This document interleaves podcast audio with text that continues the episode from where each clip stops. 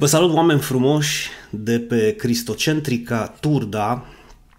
Ca de obicei, ne întâlnim în fiecare duminică la orele zece pentru a vorbi din Cuvântul lui Dumnezeu și pentru mine este mai mult decât o onoare, este o binecuvântare să pot să vă binecuvântez pe fiecare dintre voi. Un joc de cuvinte extraordinar de plăcut pentru mine să vă binecuvântez pe fiecare dintre voi, deoarece consider eu că este parte din lucrarea pe care Dumnezeu mi-a dăruit-o cu atâta drag în mâinile mele să pot să o dau mai departe și altora, și anume înțelegerea cât mai simplă a Sfintelor Scripturi și alegerea căii lui Dumnezeu pentru viețile noastre, pentru a învăța cum să trăim o viață din belșug pe acest pământ. Dragii mei, recent foarte mulți români, mă gândesc că și tu și eu și mulți alții, am sărbătorit înălțarea Domnului Iisus. Dacă vă aduceți aminte, are loc la patruzeci de zile după înviere. Și este necesar ca și creștini, dragii mei, să cunoaștem adevărul, adevărul că Iisus s-a înălțat exact în locul din care a venit, și anume din ceruri, de la Tatăl. El, Iisus, cuvântul lui Dumnezeu, s-a făcut trup și a locuit printre noi, dar nu a venit în vacanță, ci a venit să împlinească o lucrare de mântuire pe care a finalizat-o în momentul în care pe cruce, dacă vă aduceți bine aminte, a șoptit: printre lacrimi, răni și durere s-a sfârșit. Asta înseamnă că El a încheiat partea Lui de legământ care îi corespunde, și anume să plătească în fața Tatălui nostru din ceruri prețul pentru toate păcatele noastre trecute, bine, toate păcatele omenirii, trecute, prezente și viitoare, pentru ca astfel dreptatea lui Dumnezeu să poată să fie justă. Din moment ce Dumnezeu este un judecător drept, suprem, adevărat, care nu poate să lase păcatul nepedepsit, că așa nu ar mai fi un judecător drept, iar plata păcatului este moartea, dragii mei, Dumnezeu avea două opțiuni în ceea ce ne privește pe noi, în ceea ce privește creația pe care a făcut-o. Numărul unu, fie să plătească fiecare om pentru păcatele lui, astfel intrarea în împărăția lui Dumnezeu să se facă prin meritele omului și prin faptele acestuia. Între noi fie vorba, lucru imposibil pentru orice om sincer, chiar dacă vor fi unii care vor susține că ei, da, se pot mântui prin faptele lor. Și numărul doi, fie să plătească Hristos pentru toate păcatele omenirii, prin moartea sa, prin jertfa sa, prin lucrarea sa, astfel intrarea în împărăția lui Dumnezeu să se facă doar prin credința în Hristos și doar prin ușa pe care Hristos a deschis-o prin lucrarea Lui desăvârșită. Motiv pentru care Dumnezeu a decis ca Fiul Său, să încerc să vă explic cât se poate de simplu, să îmbrace, da, să îmbrace nelegiuirea, păcatul, judecata, condamnarea și moartea omului, iar toți cei ce cred în Isus cu adevărat și din toată inima, în ceea, și în ceea ce a făcut Isus, bineînțeles, pentru ei, Dumnezeu să îmbrace pe ei în dreptatea, perfecțiunea, sfințenia, nevinovăția și viața lui Hristos. Astfel, Dumnezeu îi oferă omului posibilitatea de a alege între calea și planul său de mântuire divin și toate celelalte planuri și căi omenești. De fapt, și tu ai această opțiune, să-L crezi pe Dumnezeu sau să-i crezi pe oameni. Este ca și cum El pune în fața ta și a mea, în fața omului, lumina și întunericul, binecuvântarea și blestemul, viața și moartea, spunându-ți: alege, oferindu-ți uh, libertatea de a alege să te mântuiești prin credința și lucrarea în Hristos sau prin faptele tale și faptele legii. Dar atenție, doar o singură credință îl va elibera pe om din întuneric, pe tine și pe mine și pe toți oamenii pe lumea întreagă. Doar o singură credință ne va elibera din întuneric, blestem și moarte și vom fi spălați de toate păcatele noastre, fiind iertați de toată vina pe care am avut-o și considerați drept și nevinovați în fața lui Dumnezeu. Iar această credință nu se bazează nici pe faptele legii, nici pe sacrificiile omului și nici pe noi înșine, ci se bazează doar pe Hristos Iisus. Siguranța este Hristos Iisus. Acum, având multă experiență cu oamenii, știu că și-au format o mare parte dintre ei o părere foarte greșită despre Dumnezeu, deoarece ei nu-L cunosc pe Dumnezeu aproape deloc, nici pe El și nici voia Lui și nici măcar dragostea Lui, dragii mei. Spuneți voi cât de mare poate să fie acea dragoste prin care Dumnezeu să-ți ierte toată vina, să te curețe de toate păcatele tale. Te-a dezbrăcat, dragul meu, literalmente de haina ta murdară de păcat și te-a îmbrăcat în haina Fiului Său, fără ca tu să faci nimic. Doar nu crezi că tu ai croșetat haina lui Hristos. Mă înțelegi ce vreau să zic, nu? Fără să faci nimic te-a îmbrăcat, doar să crezi. Să crezi, din simplu motiv că te iubește. Există oare o dragoste mai mare? Ai fi tu oare în stare să-ți oferi propriul tău copil ca jertfă pentru un păcătos? Crede-mă ce spun, că nu ai fi în stare să-l oferi nici măcar pentru un om bun, dar minte pentru unul rău. Dar Dumnezeu a făcut asta și a făcut-o pentru tine și pentru mine, bineînțeles. Și știi de ce? Am să-ți răspund printr-o întrebare. Dorește oare Dumnezeu moartea păcătosului? Nici de cum. Nici de cum. Dacă vrea Dumnezeu ca omul să moară, în niciun caz, dragii mei. În niciun caz.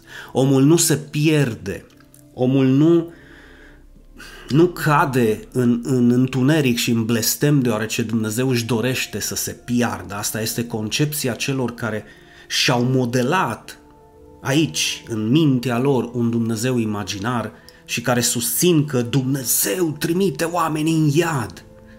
Nu, dragii mei, oamenii aleg singuri această cale. Alții îl aseamănă pe Dumnezeu ca și un polițist care, știi, abia așteaptă să încalci vreo lege ca să te poată amenda sau, de ce nu, alții îl aseamănă pe Dumnezeu cu anaful care te poate amenda chiar fiind nevinovat. Uh-huh. Ei îl mai văd pe Dumnezeu ca și acela care, da, care stă cu parul în mână și așteaptă ca tu să faci vreo faptă rea ca să poată să strivească capul cu parul și să te bată până mori. Dar nu acesta este adevărul despre Dumnezeul cerurilor și al pământului, dragii mei. Și ești în locul în care știi că ți se vestește adevărul necenzurat al Sfintelor Scripturi despre această temă. Dumnezeul Bibliei este un Dumnezeu al dragostei, un Dumnezeu al dragostei pentru creația sa, în mod special pentru oameni și pentru lume. El a fost cel care a plătit cel mai înalt preț care ar fi fost posibil să fie plătit vreodată, tocmai, tocmai ca toți să aibă șanse egale pentru a fi salvați de la moarte și pentru a le asigura un destin veșnic alături de El în împărăția Lui minunată. De aceea este numit tată și nu tiran, domn și nu huligan, păstor și nu măcelar, dragoste și nu ură. Fie ca tu și cu mine astăzi să înțelegem că atunci când Iisus ne-a învățat să ne rugăm spunând Tatăl nostru care ești în ceruri, facă-se voia ta, Iisus a știut. Și trebuie să știi și tu astăzi că voia lui Dumnezeu este bună, perfectă și desăvârșită, din simplu motiv că voia lui Dumnezeu este ca oricine crede în Fiul Său să aibă viață veșnică. În alte cuvinte, voia lui Dumnezeu este ca toți să primească o șansă egală la viață veșnică. Dumnezeu ne iubește, dragii mei, iar gândurile Lui cu privire la noi au fost, sunt și vor fi gânduri de bine pentru a ne oferi un viitor, o nădejde, o speranță care nu se ofilește, ci este păstrată în ceruri pentru noi. Iar tot ceea ce noi trebuie să facem, tu și cu mine, în alte cuvinte, care mă asculți astăzi, este să credem că această viață veșnică există. În primul și în primul rând că există, că nu sunt basme, nu sunt povești pentru copii. Această viață veșnică există, este reală precum aerul care tu îl respiri. și ne-a fost oferită în dar, iar prețul biletului de intrare hm, a fost plătit integral de către Iisus, dragii mei.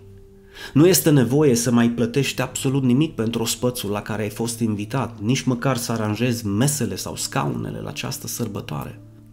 Cu mult mai puțin să culegi roadele, să le pui pe masă sau vinul ales pentru a sărbători acest eveniment, dar dacă o vei face, slăvit fie Domnul, o vei face din mulțumire și recunoștință, dar nu pentru a-ți cumpăra sau răscumpăra mântuirea, dragii mei.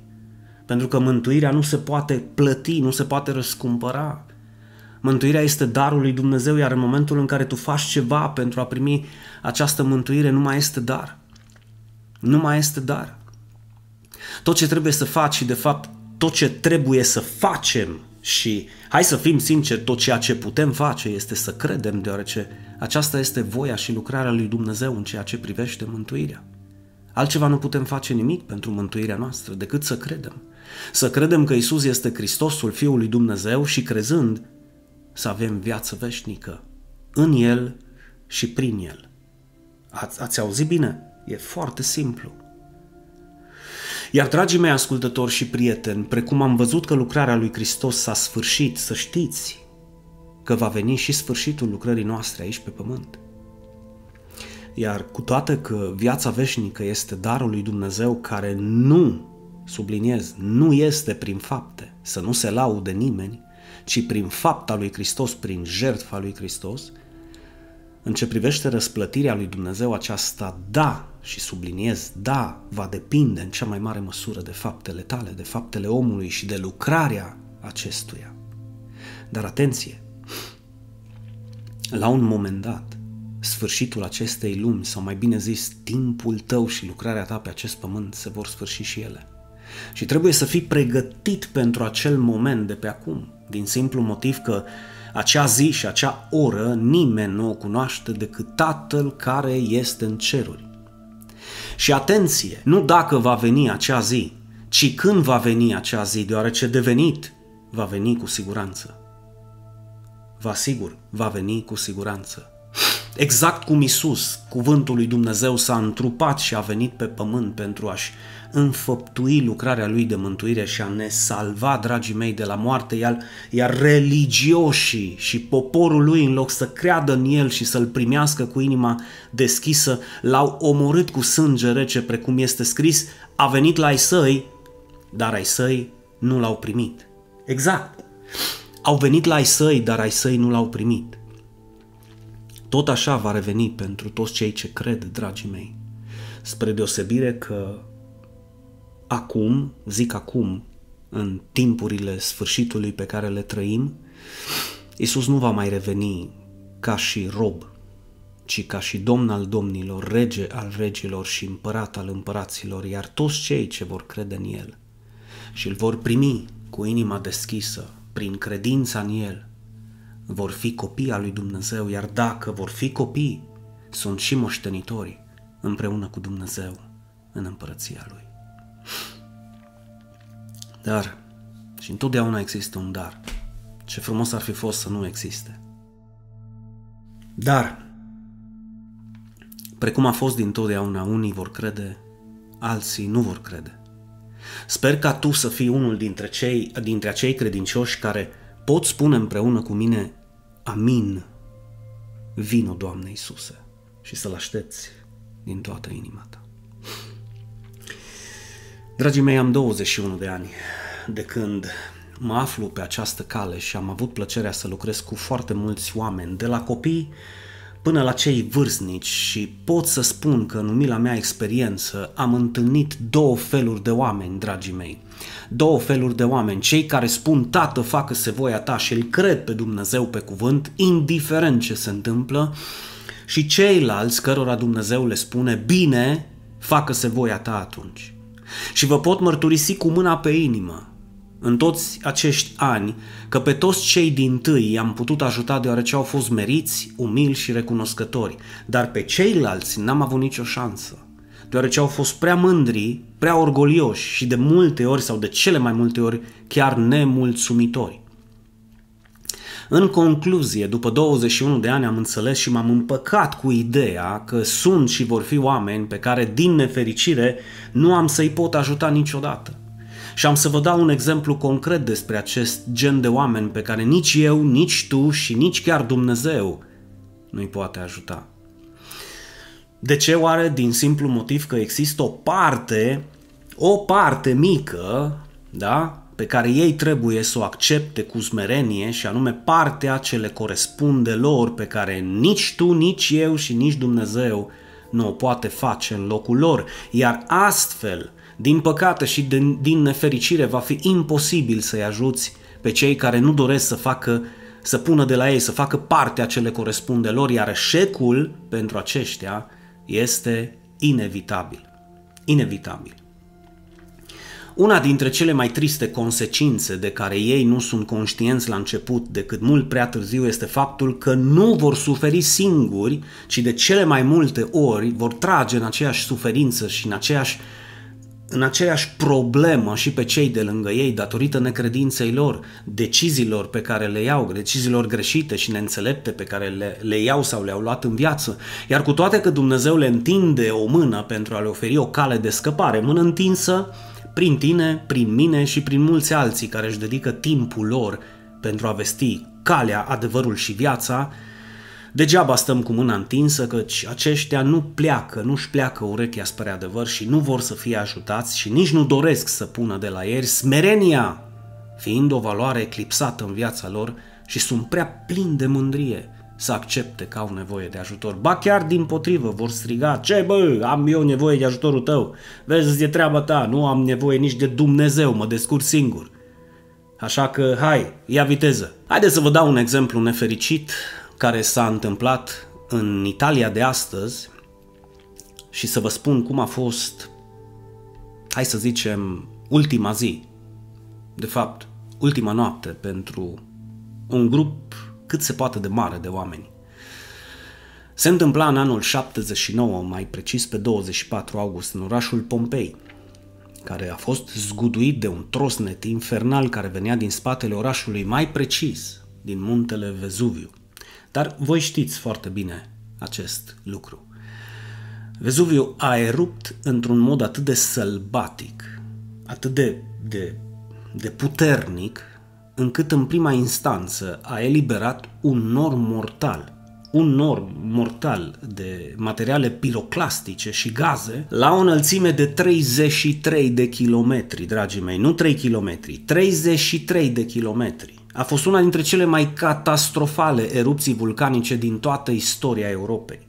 Acest vulcan a început literalmente să urle cu o lavă de culoarea focului, piatră ponce și cenușă vulcanică la o rată, ascultă-mă bine, de unu virgulă cinci milioane de tone pe secundă, și a degajat o cantitate de energie termală, de căldură, ca și din iadul, da? De o sută de ori mai mare decât bombardamentele de la Hiroshima și Nagasaki. Într-un timp atât de scurt, pentru că a fost foarte scurt ce s-a întâmplat, orașul Pompeii a fost acoperit literalmente de acest infern, transformându-l într-o ruină totală, împreună cu multe alte așezări mai mici, la fel, din acea zonă, așezări romane din vecinătate. Dacă tu mergi la Pompeii astăzi, vei fi zguduit de ce vei vedea, deoarece au rămas scene împietrite în timp ce lava a acoperit orașul. Găsești mame care își trag copiii după ele în fuga disperată după ajutor, rămânând împietriți pe străzi sau prin case, multe cu pruncii la piept. Găsești soldați care stăteau la porți de strajă și acolo au rămas împietriți și ei. Alții au fost găsiți cu paharele în mână prin birturi și cârciumi și mulți alții surprinși în scene de stricăciune și depravare totală. Îi poți vedea la Pompeii. Pompeii, dragii mei, a fost un oraș al destrăbălării totale, dincolo de frumusețea lui. Orașul în care erau adunați la petreceri noapte de noapte, mulți dintre cei care cu nouă ani în urmă, mai precis în anul șaptezeci, conduși de generalul Titus, au dat foc Ierusalimului și templului din Ierusalim. Au ars din temelii orașului Dumnezeu și templului Dumnezeu. Aceștia erau baronii și stăpânii, să zic așa, secolului întâi.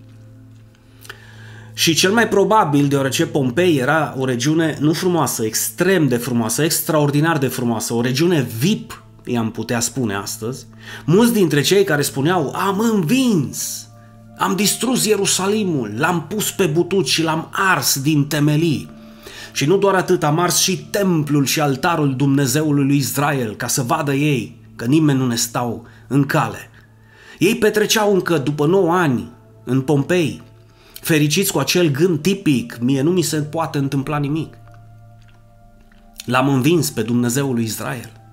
Dar iată că un vulcan care a ascultat până la urmă ordinele și poruncile lui Dumnezeu, prin lava acestuia care a curs subit peste toți stăpânii acelei vremi, i-a adus la tăcere pe toți.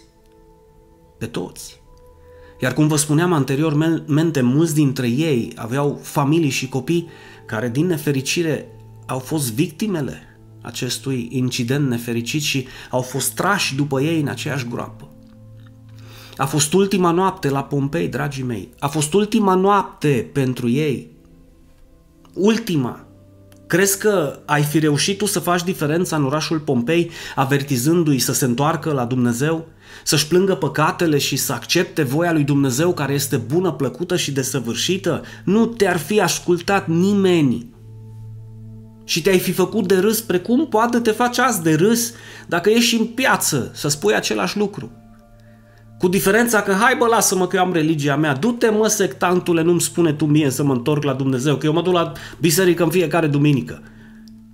În consecință, pe aceștia care își întorc spatele de la adevăr, nu-i vei putea ajuta niciodată. Pentru că n-ai cum să-i ajuți să găsească calea adevărului și calea vieții din moment, din moment ce ei își întorc spatele spre această cale și își întorc fața spre religie. Am găsit trei asemănări izbitoare între societatea noastră și orașul Pompei. Numărul unu. Obișnuim să chefuim și noi și să dăm pătăt că doar o viață avem și tră trăită din plin, nu? Chiar dacă asta implică desfrâu, implică destrăbălare totală, urmând consecințele devastatoare pentru noi și pentru cei din jurul nostru, în mod special pentru familia noastră, care va plăti prețul desfrânării noastre și a păcatelor noastre. Și mai spunem că iubim, exact cât faci pentru ei, a ta iubești. Numărul doi. Toți avem nevoie de iertare și să ne întoarcem la Dumnezeu, indiferent cine crezi că ești. Toți, și eu și tu. Numărul trei. Mai devreme sau mai târziu, și ascultă-mă cu atenție, mai devreme sau mai târziu va veni și peste tine și peste mine acea noapte, acea ultimă noapte. Da, ce va fi de această ultimă noapte a acestei lumi care va veni? Pentru că va fi, cred eu, o noapte ca și toate celelalte nopți. Lumea va continua să-și bea păcatul ca apa. Vor continua să rămână înnecați în nelegiuire, în minciună, în idolatrie, folosind mulți orice prilej pentru a înșela pe cei din jurul lor și trăind în nepăsare față de cuvântul lor, să le dea țape dacă poate și la propria lor familie.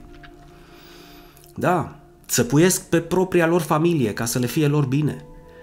Dar va veni această ultimă noapte și peste ei și peste noi, dragii mei, și peste tine și peste mine. Ce este de făcut? Dăm pătăt că mâine murim? În niciun caz.